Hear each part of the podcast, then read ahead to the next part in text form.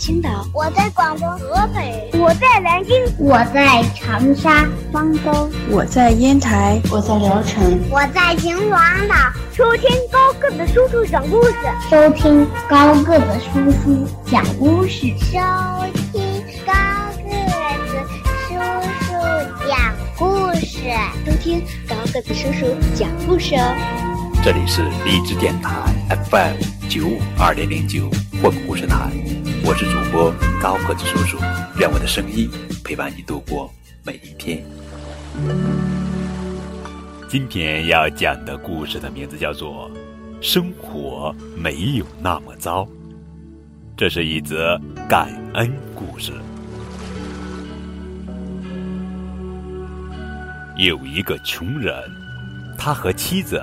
儿子、媳妇生活在一间破旧低矮的小木屋里，贫穷的生活和狭小的空间使他感到十分困苦，觉得自己的生活很糟糕。于是，他去寻求一位智者的帮助。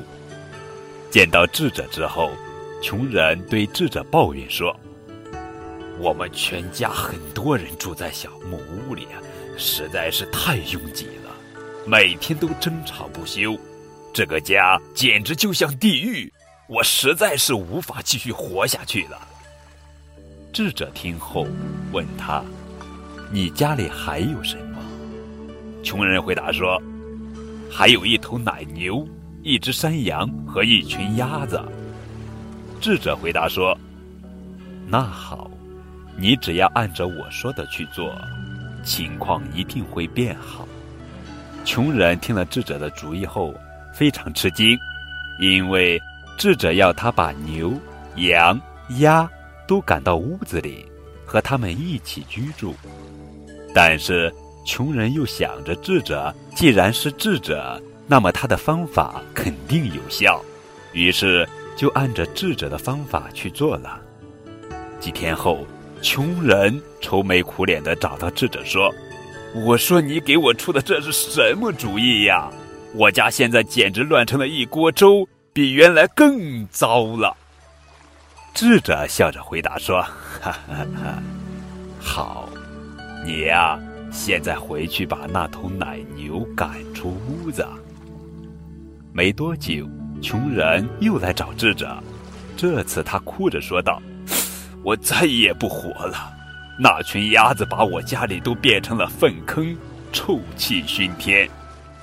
智者听了，温和的回答他说：“那你回去把鸭子赶出小屋就好了。”后来，穷人又来了，那只羊像个疯子，用它的脚把我家的东西都撞坏了。智者急忙说：“那你快回家把那只羊赶出小屋。”最后，穷人又来找智者了。这一次，他满面笑容，见到智者连连道谢：“真是太感谢你了！如果不是你，我也不会懂得感恩。我一直都过得挺不错的，只是我从来没有学会感激，只是一味的抱怨，所以生活才会变得这么糟。现在，我的小屋又变得干净、整洁、温馨了。”谢谢，我真开心。谢谢，亲爱的小朋友们，我们听完这个故事，让我们明白了，只有懂得感恩的人，才会生活的开心快乐。一味的抱怨，生活只会越来越糟。